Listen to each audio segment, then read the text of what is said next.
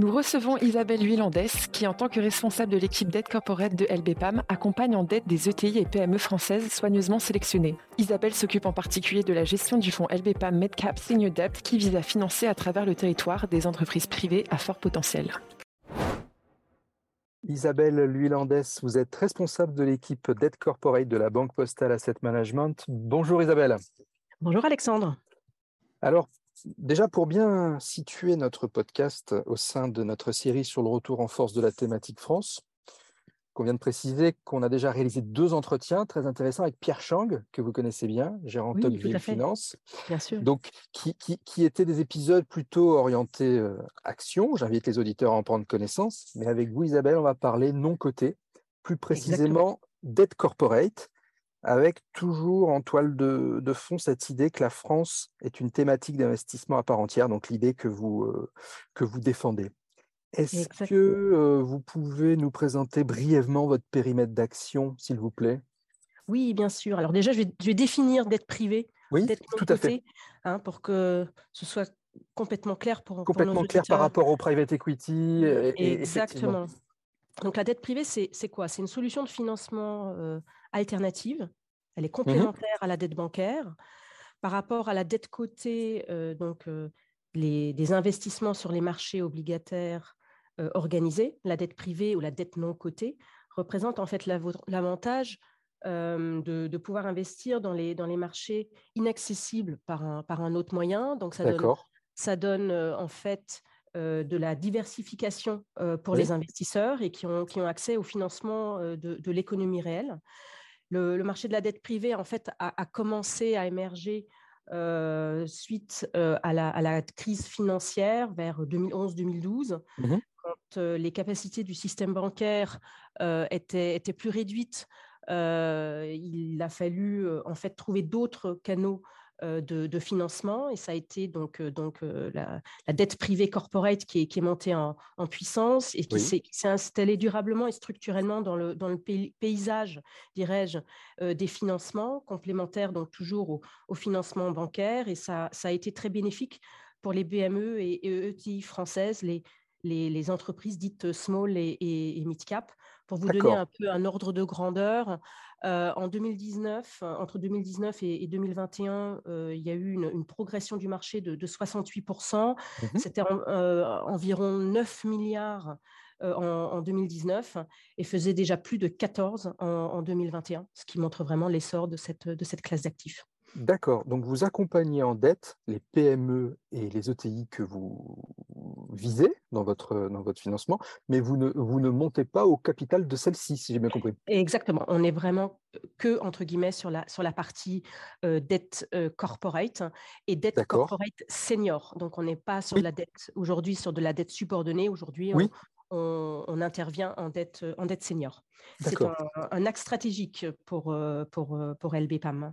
Euh, cette, cette partie, euh, cette partie euh, d'investissement, c'est une, une, classe d'actifs que l'on accompagne depuis, depuis 2012 et toujours sur le, sur le périmètre France, ETI E et, et, PME françaises de qualité. D'accord. Donc voilà pour, d'une part, le métier et d'autre part la typologie de, de, classe d'actifs. Est-ce que euh, maintenant vous pouvez nous en dire davantage sur la typologie des, des entreprises? On a parlé ETI, PME, mais est-ce que vous pouvez être plus précis sur le type d'entreprise que vous visez? Je crois que ce sont des entreprises familiales. Ce sont les sociétés familiales, oui, mais pas que. Euh, mmh on a également euh, élargi le spectre sur des sociétés euh, qui avaient autour de table aussi des, des private equity en tant que minoritaire ou, ou majoritaire, euh, souvent aux côtés de, de sociétés familiales hein, qui restent au moins oui. minoritaires dans les, dans les transactions. Euh, en fait, on est assez agnostique, dirais-je, en termes de, en termes de gouvernance. Euh, on, regarde euh, en termes d'actionnariat tout type d'entreprise de, du moment où elle est en, en croissance et qu'il faut l'accompagner sur, sur différents projets de, de financement. D'accord. Et dans, pour, en venir au, pour en revenir au mantra un petit peu Francis Bach, la France est de retour, est-ce que dans leur savoir-faire, euh, leur métier Est-ce que ces entreprises ont forcément des spécificités françaises et sont-elles euh, basées et actives sur l'ensemble de notre territoire national?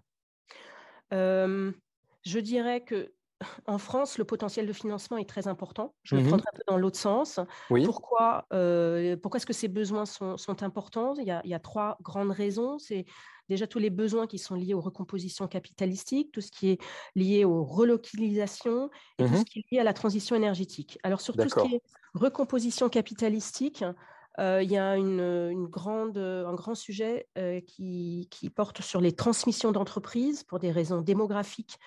Euh, il y aura beaucoup de, de départs à la retraite de, chefs d'entreprise. On, évalue à plus de 30% les sociétés qui seront cédées dans les deux prochaines décennies. Et ça fait, pour vous donner un ordre de grandeur, autour de, 700 000 entreprises. Mmh ça, c'est un spectre, un vivier, dirais-je, de, financement. Après, il y a toutes les sociétés familiales dont on vient de parler qui font rentrer dans leur tour de table des, des private equity dans, dans, leurs tours de table d'actionnaires pour les accompagner sur tout ce qui est transformation de leur, de leur business model sur des thématiques comme croissance externe, digitalisation ou ESG. il faut savoir que tout ce qui est private equity en France est très développé. Nous avons des sociétés de private equity très performantes. et ça, c'est historique. C'est le deuxième plus gros marché en Europe et le plus gros en, Europe continentale, si on compare par rapport à l'Allemagne, qui a au niveau qui est un pays beaucoup avec un, un, PIB beaucoup plus important. c'est remarquable. Euh, ensuite, sur tout ce qui est relocalisation industrielle, euh, qui est aujourd'hui euh, un, sujet, un sujet phare dont on, dont, on, parle beaucoup sur l'ensemble du, territoire français. C'est vrai que suite aux événements du Covid et, et, en Ukraine, on a eu un, véritable électrochoc qui, a été, qui, qui, est vécu actuellement par, par les entreprises. Et donc, il y a une prise de conscience de, de la dépendance aussi bien numérique qu'au niveau des, des chaînes d'approvisionnement. Et, donc, il y, a, là aussi des, besoins, des besoins importants d'accompagnement. Et le troisième besoin, c'est le, les besoins liés à, la transition énergétique. C'est des besoins qui sont aujourd'hui très significatifs. ces financements ont en effet pour, pour objectif d'accompagner les entreprises industrielles dans l'investissement d'équipements moins mmh émetteurs de CO2. Alors, vous avez lancé euh, début juin 2022, me semble-t-il, le fonds oui, Cap Senior Debt, euh, qui lui euh, finance à travers tout le territoire des entreprises privées à fort potentiel. On vient de parler de la typologie de ce type d'entreprise. Comment vous, concrètement, vous accompagnez sur le terrain ces sociétés? Oui, alors tout à fait. Donc la nouvelle stratégie LBPAM Midcap Senior nous avons lancée en, juin 2022, elle, accompagne les PME ETI sur l'ensemble du territoire français. D'accord. L'objectif est d'accompagner les entreprises en croissance dans leur transition vers une économie plus durable. Mmh le fonds, il est, il est calibré justement pour adresser tous les besoins euh, que nous avons évoqués tout à l'heure, euh, qui sont euh, les besoins de, transition d'entreprise, de réindustrialisation, d'accompagnement de, la, de la transition énergétique. Oui. donc c'est un fonds aujourd'hui qui, qui, a comme pour focus principal le développement des territoires. Très bien. Et en termes de politique ESG dans la gestion du fonds, comment vous, vous procédez?